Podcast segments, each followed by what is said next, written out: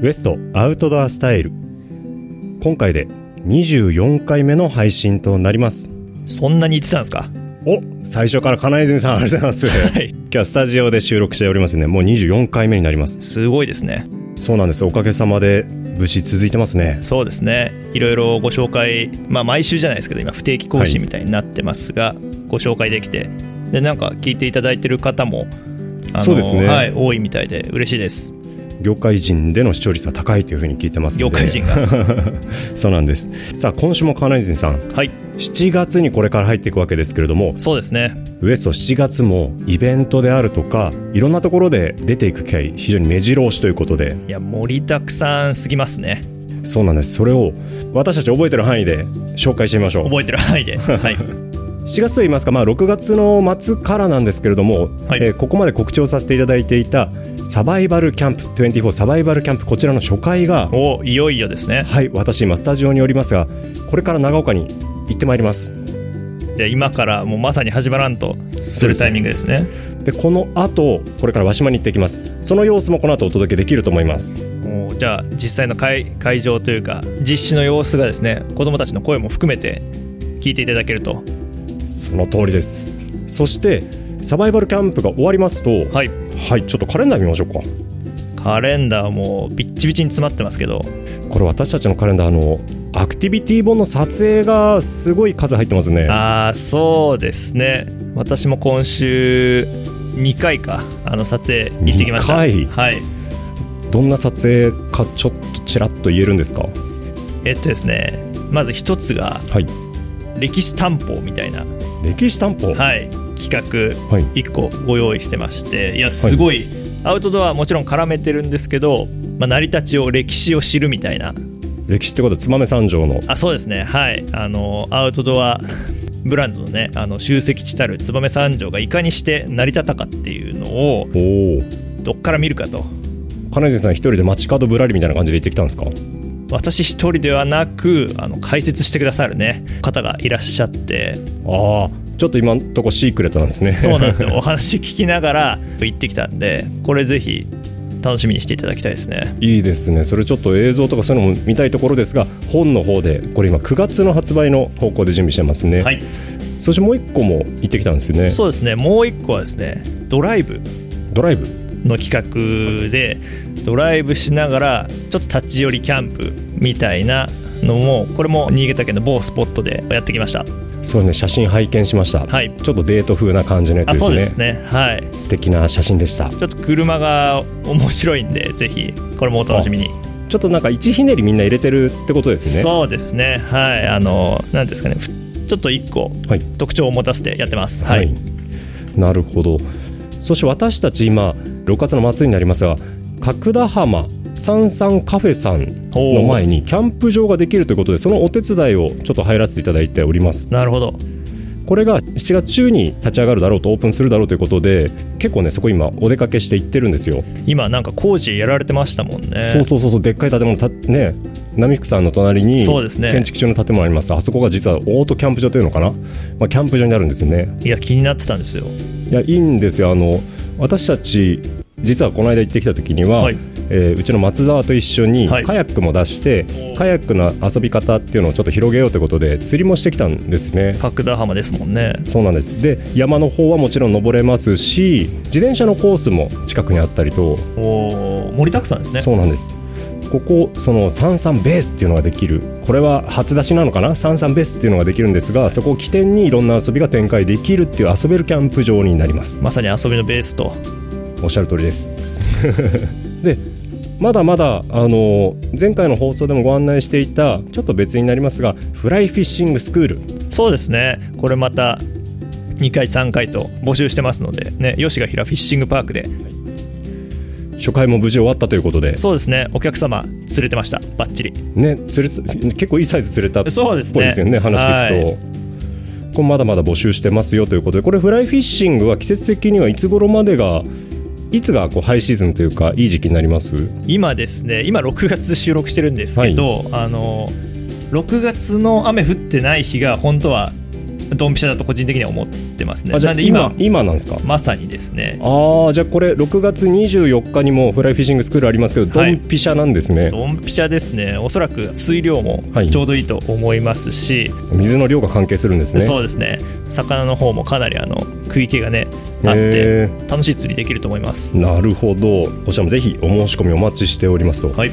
えーまだ7月にたどり着いてないんです まがだ6月でしたね その後7月はちょっと県外に飛び出してお。東京表参道ネスパス。表参道。あのあれですね。新潟の物産館いきなり表参道にこうバーンとあるやつですね。表参道ヒルズはい。の隣だ。そこで私たちがアウトドア用品の展示をしてくると。そうですねこれ新潟県の主催で来賓の方というかそうですね。ちょっとクローズドなイベントにはなるんですよね。そうですね。はい。で今回テーマが、まあ、新潟県のアウトドアっていうことで、ウエストが今まで、まあ、キャンプ本の取材とか、まあ、日頃の遊びでこう蓄積してきた新潟の楽しみ方アクティビティを含めてご紹介するのとまあ、あと今までもねご紹介してきた燕三条がこうアウトドアのブランドの集積地だっていうところをご紹介できたらなと思ってますここは大権寺高原であり松之山スキー場キャンプ場の村山さんと、はい。グッドメロキャンプを主催されているペコさんと一緒に行ってくる感じですね。そうですね。そしてそこで結構展示をね今頑張って準備してるんですけれども、はい。これちょっとそこのクローズドのイベントだけじゃもったいないなということで、うん。他の会場といいますか新潟側のイベントでもちょっとこれから出していこうということでおじゃあ県内でも見れるチャンスあると。めちゃめちゃいい写真が 今ちょうどね制作中で画面が見えてるんですけれども。そうですね。春夏秋冬がね一目でわかるというか。うん、美しい。外遊びをこうやって楽しむちょっとガイドじゃないですけども、うん。春夏秋冬で遊びを変えて楽しむっていう僕らの提案したいライフスタイルっていうのがこの辺りでも表現できるかなというふうに思います。そうですね。もう一年中休んでる暇ないですからね。でこんな感じでまだまだ紹介したいところなんですが、はい。すいません。7月の前半でもう尺がパンパンだということで今え後半の予定は次の配信でまたご紹介しましょう。はい。また他にもねいろいろ盛りだくさんなんでぜひともお楽しみに、まあ、お店の方もねあのイベントとかありますんで。そうですね。お店のイベントもぜひホームページチェックしていただいてインスタだけでは全部載ってない情報もありますんでお店のブログこれ結構ねチェックしてほしいです。そうですね、うん。まめに更新してますんで、はい。その中気に入るものがあればぜひウエスト遊びに来てください。お願いします。それでは今回の配信はこの後和島オートキャンプ場そして音楽ステージのご紹介ですね。はい。はい続々とコンテンツ盛りだくさんで今回も配信していきます。どうぞお聞きください。よろしくお願いします。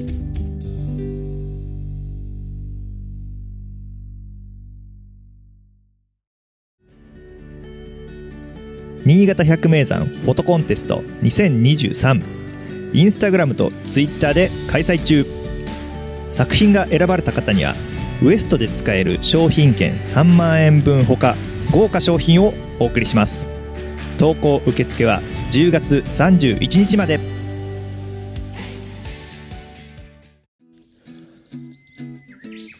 今日は6月17日。24サバイバルキャンプ初日を迎えました。会場の和島オートキャンプ場朝7時20分です。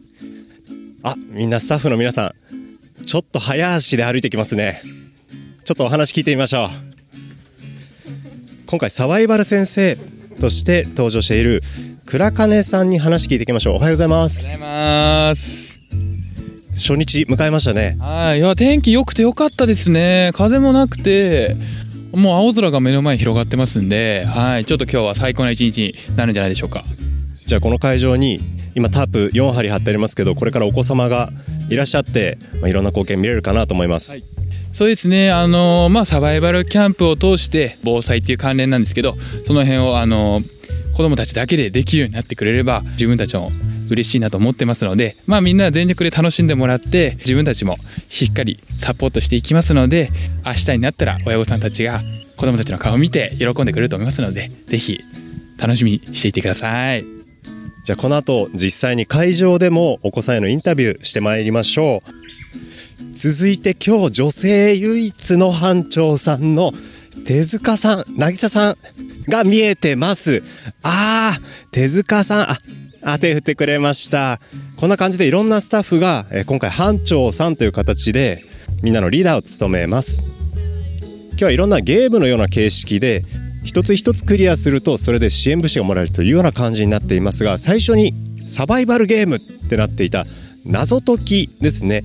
スタッフ青木さん謎解き例えばどんな感じのゲームになってますか？えっ、と一つの謎で言うと森の中にあるテーブルの下に隠されている謎を探せという問題を作りました。木に囲まれたでしたっけ？そうですね。木に囲まれたところで一休み答えは我々の下に眠るという答えがあります。木に囲まれたところで一休み我々の下に答えが眠るいかにもな感じですね。ちょっと難しく考えてみようかなと思いましてあと自然になるべく近いようなところに触れてもらいたいので簡単に見つかる場所じゃなくて、えっと、自然により近いちょっとテーブルの下とかだと覗き込むような感じになるのでより地面とかに近くなるかなと思って作ってみました。いいですね。私たちお父さん、まあ、おじさんになる世代にとってはテレビで言うとプッスマの宝探しに近いなんか懐かしい感じがしました。楽しそうです。そうですね。他にもいろんな謎解きがあっておじさんの背中に貼ってある謎解きとかを用意したりしてちょっと挨拶をしないと答えが見つからないみたいなのも考えてみたりしました。なるほどそういう人とのコミュニケーションが必要なものも会場のご協力によって今回実現しているわけですね。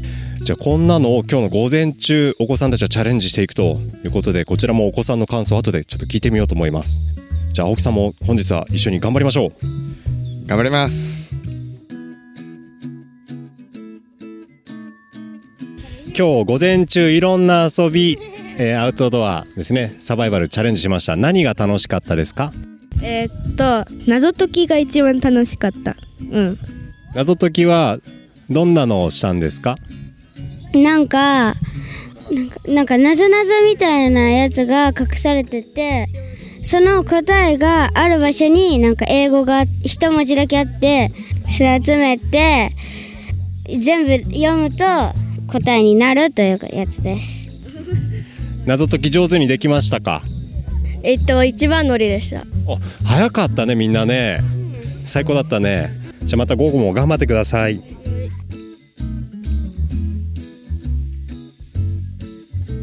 今日さ何が楽しかった？え今日はテントを張ったりペグ作りをしたりしてみんな遅れちゃったけど最後にすごい速度を追い上げてあの楽しかったですナイフを使ってペグを作ってたよね。やっぱ難しかった。はい。どんなところが？えー、ちょっとナイフが手に当たりそうで怖かった。でもね上手にできてたよ。今日はそのペグを使ったテントでお泊まりしますね。夜楽しみ？どう？楽しみです。はいありがとうございます。午後も頑張ってね。今ちょうどサバイバルキャンプ火起こしチャレンジ今進んでますねじゃあ火をついた子にお話聞いてみましょう。いかがでしたか？えっと意外と簡単でとても楽しかったです。じゃあ上手についた？はい一発でつきました。一発すごいじゃん。じゃあもう一人話聞いてみましょう。どうでした？意外となんかちょっと簡単。でもついた時はめっちゃ嬉しかった。はい、ゆきさん、かこさん、ありがとうございました。火起こし、火ついたね。めっちゃ楽しかったどうやって火つけたの？えっとあファイヤースターターをこすってで火をつけたじゃあさ、この後もう一回やってみてからか、もうちょっと難しいのも用意してる、あの、テレビで見たようなやつ、それもやってみようよ。あやってみたいですね、楽しみに。まずはついておおめでとうございました。ありがとうございます ありがとう。これからナイトハイクに行きますけど、うん何に会えるかな？何が楽しみ？えホテルとかいろんなのが見えるのが楽しみです。魚見るのが楽しい。魚が跳ねるといい。魚ね。あとは？ホホタルが見見れるのが楽しい。ですホタルね。ホタルが光るのみたい。えっとね魚が見たいです。魚結構魚人気だね。ホタルね昨日見えたって言うからうん。見えた見えた。今日も多分見えると思うよ。ホタル魚とホタルが一緒にいるかもしれないって言ってた。魚とホタルが一緒に？いたかもしれない。いるかもしんないみたいな。いたらいいなって。魚のところになんか、うん。ホテル魚とホタルが同じ場所って聞いたんだね。じゃあさこれからさ静かに生き物のいるとこ行ってみよう。はい行ってらっしゃい。池ですか？行ってらっしゃい。行ってきます。ナイトハイクみんなどうだった？怖かった。楽しかった。ホタル綺麗だっホタルが見れたの？たうん。クイックなアンサーありがとう。ホタルどうだった？綺麗だった。いっぱい見れた？見れたホタルの他にもあれだよねジョー先生いろんなの教えてくれたよね。何が何がいましたか？わかる子。ザリガニとか。ザリガニいたね他にもいたね。えなんかジョー先生種類わかんないって言ってたけどなんか小魚がなんかいたって言ってた。小魚もいたしあ他にもいっぱいいるね。手上がってるけど。あと何の卵あったかな、えー。カエル。カエルカエルの卵いたねウシガエルカエルも今日いっぱいねいたね。いろんな種類の鳴き声が。ナイトハイク。じゃあ終わったのでみんなこれからテントに入って寝よう。じゃあみんなおやすみなさい。おやすみなさい。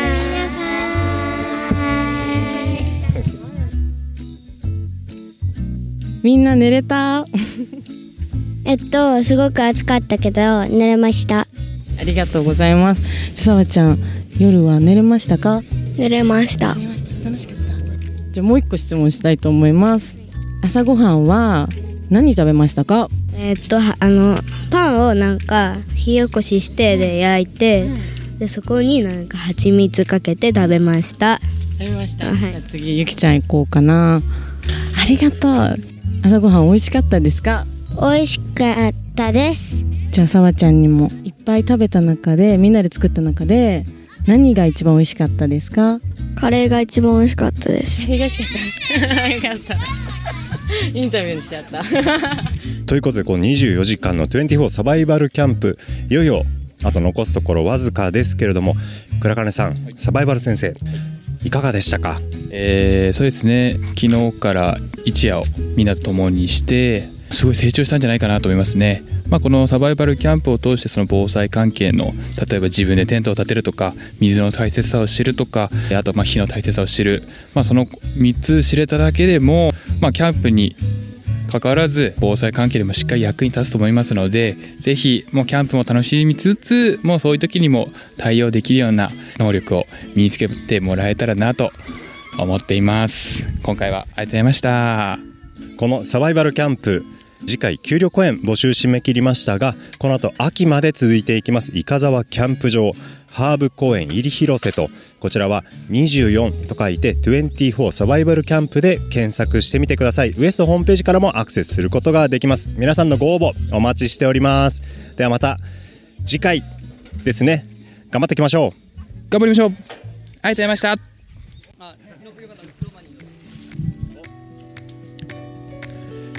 今日は大谷ダムに来ています。スタッフカヌー体験会。そしてステップアップ講習ということで今日は笹川流れカヤセンターのガイドの飯山さんにも来ていただいてウエスト総勢20名ぐらいでそしてさらにですねキャプテンスタッグ三野さんもいらっしゃってますね。はいありがとうございます。でいろんなプログラムを体験しております。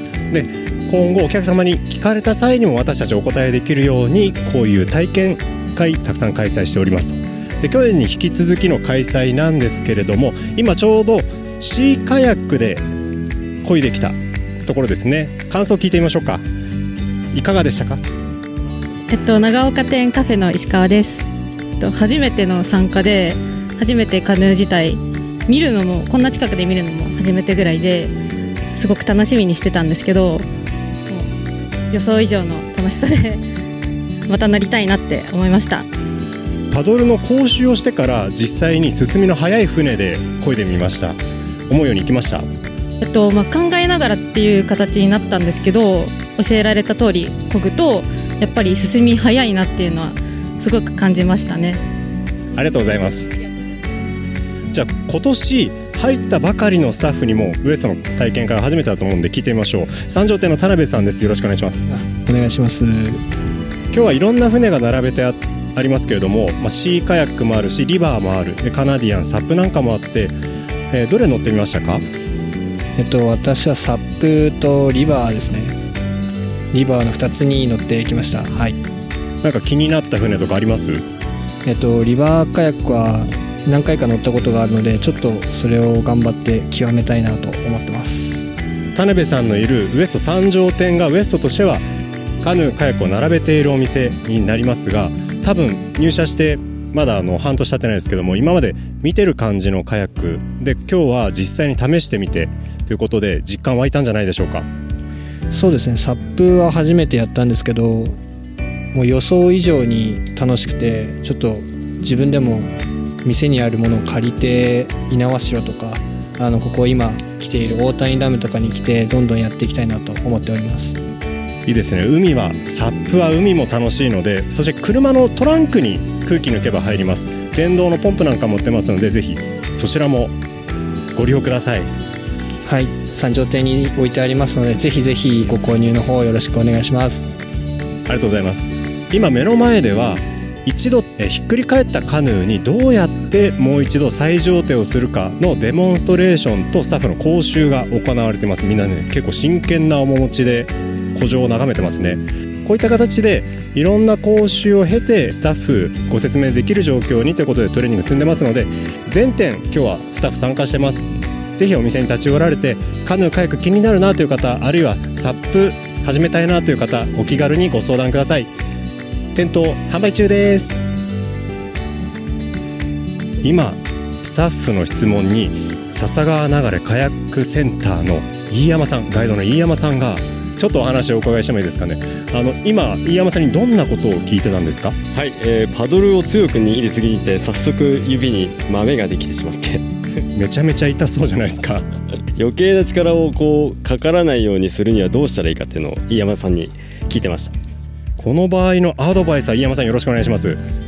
えっと、どうしても指で握り込んでしまうと豆を作ってしまうんですけれども実はパドルを漕ぐ時ってそんなに強い力で引く必要はないんですよね豆ができるぐらいギュッて握っているってことはそのエネルギーは全部豆を作ることに使っちゃってるんですよね。なのでパドルワークマンでも軽く持って軽く体をひねるぐらいの意識で実はパドリングってあの十分できちゃうので体を大きく使ってゆったり漕ぐそれを意識してもらえると豆はできにくくなるかなって思いますね。こんな講習もカヤックセンターでは行ってます。どんなプログラムを展開されてるかを教えてください。はいえっと、もちろんあの初めてカヤックを漕ぐ方からもう上級者向けのあの島渡りとかそんな人のトレーニングも全部やってますのでもう相談してもらえればその人に合ったプログラム組んで教えますので何でも気軽にもう豆ができちゃうでもいいですし腰が痛くなるとかそんなことでもいいし人によってはもうどうやってカヤックを車に積んだらいいのっていうそんな講習なんかもできますのではい何でもご相談ください。今これから7月入っていきます。7月8月9月を海いい季節迎えますね。笹川流れの魅力も教えてください。はい笹川流れの魅力もとにかく砂浜がめっちゃ綺麗なんですよ。白い砂浜青い海。もうね皆さんに体験してもらいたいですね。はいこちら笹川流れカヤックセンターはホームページそのまま笹川流れカヤックセンターで検索いただくと出てまいりますのでツアーであるとかこういった講習ぜひお申し込みください。井山さんありがとうございました。ありがとうございました。それでは三条店でカヤック体験会お客様向けとそしてスタッフ向けの体験会も毎年開催いただいている大滝さん隣に来ていただいてます。今日天気すごく晴れてますね。はいそうですね。あの梅雨に入ったのにこれだけあの晴れているとは本当にあの恵まれてますね。はい。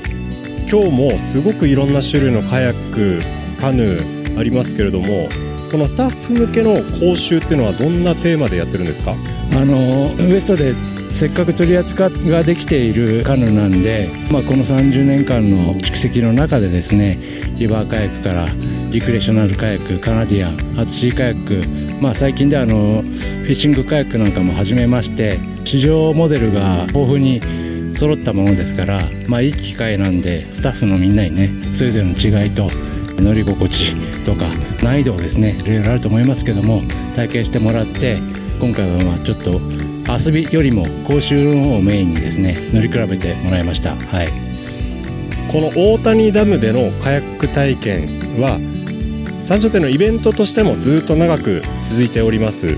そちらのご紹介もお願いします、はい。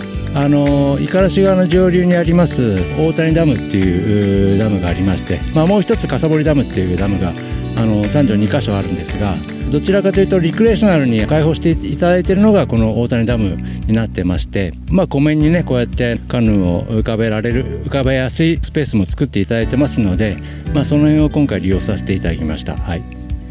三条といえば、まあ、水五十嵐川もあってカヤックの町ですね。ですね。はい。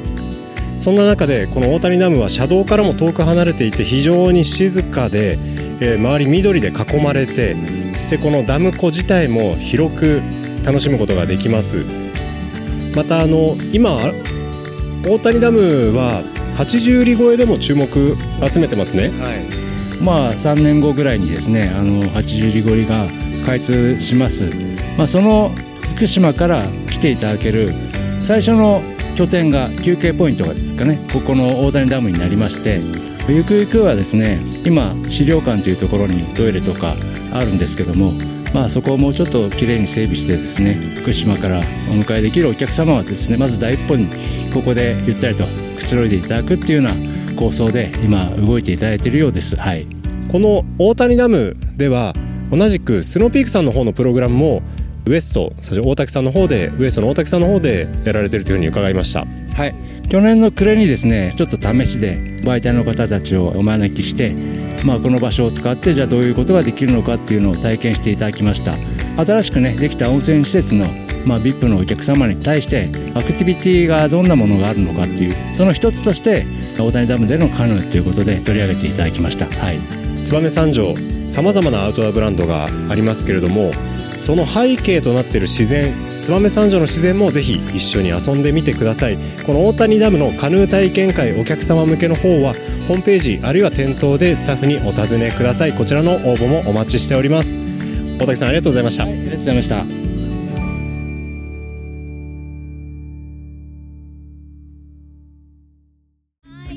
月刊新潟ウエストミュージック共同企画ライブ。新潟ミュージックシーンボリューム1開催決定。7月15日土曜日新潟で活躍する今最も旬なアーティストによる共演がリニューアルオープンしたばかりのウエストカフェ長岡店ライブステージにて繰り広げられます。出演はペリウィンクルス。グーフィー・キングレッツ。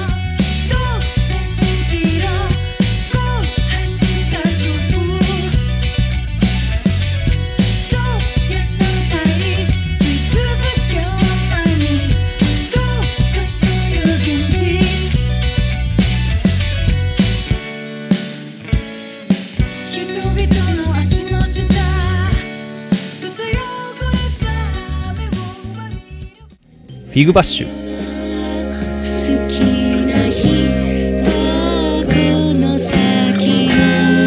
チケットのご予約お問い合わせはウエストミュージックのインスタグラムアカウントのダイレクトメールまたはウエスト長岡店担当青木まで。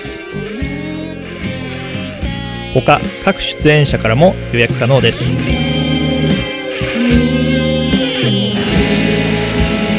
いかがでしたでしょうか？皆さん次回もお楽しみに。